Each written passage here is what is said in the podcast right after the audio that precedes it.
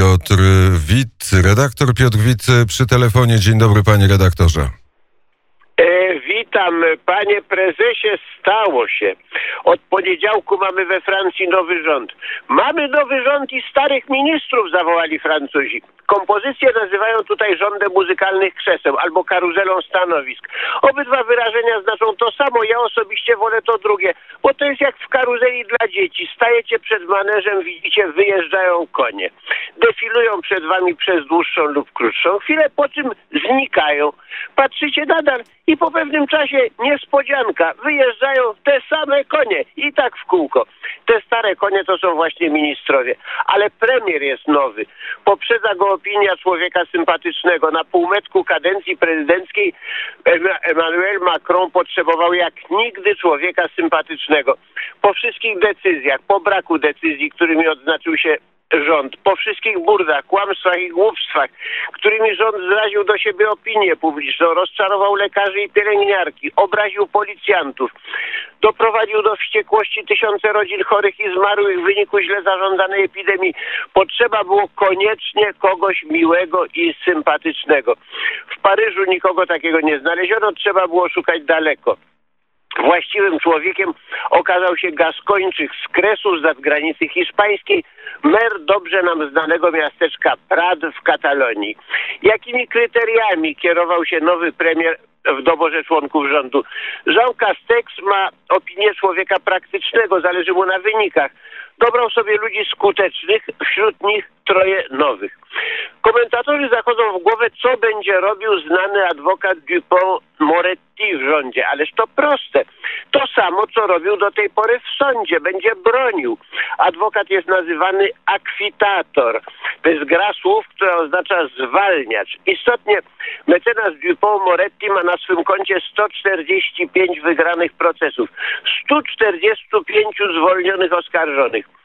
Budowa atletyczna, nadwaga, głowa lwa, 59 lat, skłonność do irytacji, słowem idealny profil zawałowca. Ma zwłaszcza doświadczenie w procesach ludzi znanych, w tym polityków. Bronił ministra budżetu Kajuzaka, oskarżonego o posiadanie nielegalnych kont w Szwajcarii i w Singapurze. Bronił mera Balkanii, oskarżonego o milionowe nadużycia. Nikola Sarkoziego, oskarżonego o przyjęcie łapówek od Kaddafiego itd. itp kogo ma teraz bronić, kogo wybielić od winy i uwolnić od kary? To oczywiście rząd. Emmanuel Macron do obrony przed Trybunałem Opinii publicznej, ale i przed Trybunałem Zwyczajnym zaangażował najlepszego we Francji adwokata, najbardziej skutecznego, penalistę. Chodzi zatem o sprawy karne. Mecenas będzie bronił wszystkich i każdego po kolei, zaczynając od swego rządowego kolegi, ministra spraw wewnętrznych. Przeciwko Geraldowi Darmanę Trybunał Apelacyjny wznowił właśnie dochodzenie o gwałt, nękanie seksualne i nadużycie zaufania.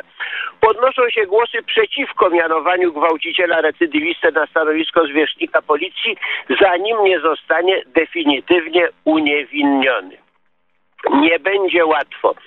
Mimo całego doświadczenia mecenasa Dupont Moretti, bronił w podobnych sprawach Dominika Stroskana, deputowanego Trona, Karina Benzema, ale ciężar oskarżenia spoczywa teraz gdzie indziej.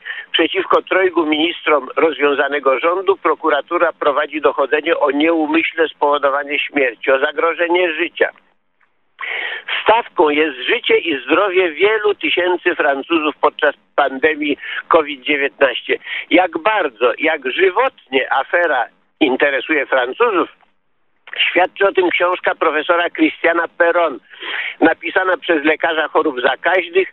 Natychmiast po wydaniu znalazła się na czele najlepszych sprzedaży. Jej tytuł w formie retorycznego pytania podaje ton, czy jest taki błąd, którego oni nie popełnili? I podtytuł Święta Unia Niekompetencji i Ignorancji. Tak jak inne dzielą się na rozdziały, książka profesora Perona dzieli się na skandale. Pierwszy skandal, drugi skandal, jedenasty. Każdy rozdział to nowy akt oskarżenia. Każdy jest udokumentowany, zaopatrzony w odnośniki, w referencje, świadectwa. Oto przykład. Skandal jedenasty. Była minister zdrowia, a nie z Buzyn, wcześniej widzi niebezpieczeństwo pandemii nadciągające z Chin i mówi 20 grudnia za zaalarmowałam dyrektora Naczelnego Zdrowia.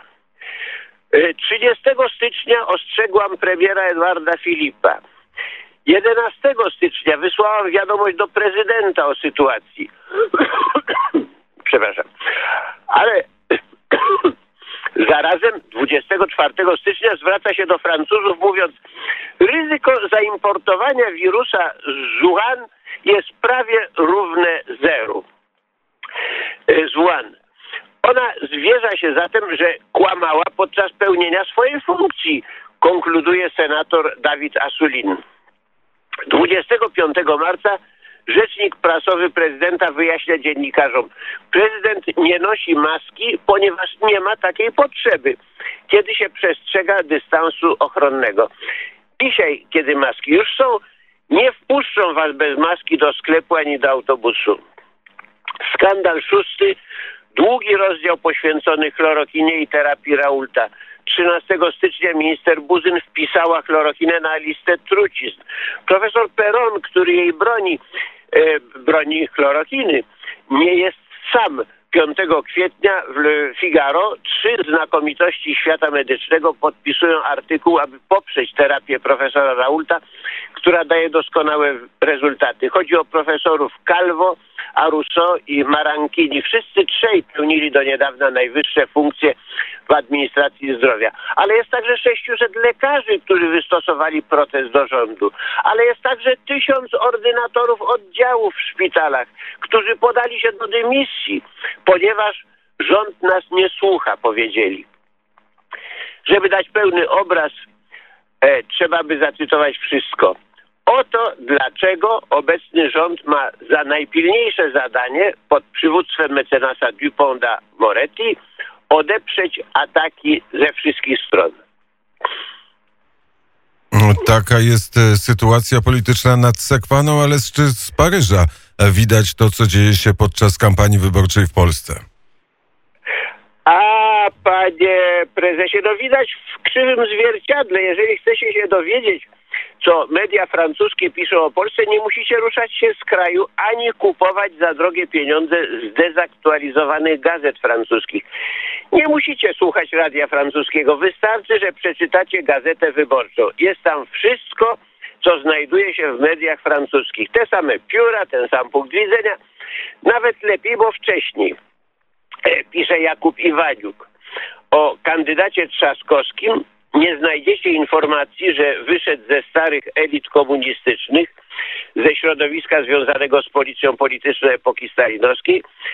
E, Dowiecie się, że jest liberałem proeuropejskim w przeciwieństwie do jego współzawodnika Dudy, skrajnie prawicowego e, nacjonalisty.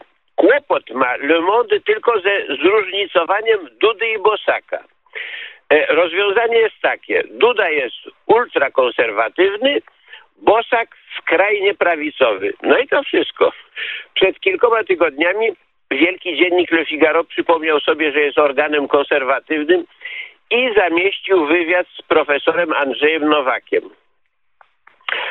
E, No i, i na, na tym koniec właściwie. I to, że Francuzi przejęci własnymi dramatami mają o Polsce mętne pojęcia i ulegają lewicowej demagogii, no to ostatecznie można zrozumieć. Ale czego spodziewa się po kandydacie Trzaskowskim pokaźna część Polaków, to dla nas Polonii naprawdę jest rzeczą bardzo trudną do pojęcia, panie prezesie. Zobaczymy, e, co zdarzy się w niedzielę e, i w jakich nastrojach e, obudzimy się w, po, w poniedziałek. E, Panie redaktorze, bardzo serdecznie dziękuję za rozmowę i może na, na zakończenie Kroniki Paryskiej zaśpiewam Mireille Mathieu, Paris en colère, ładna piosenka i krótka.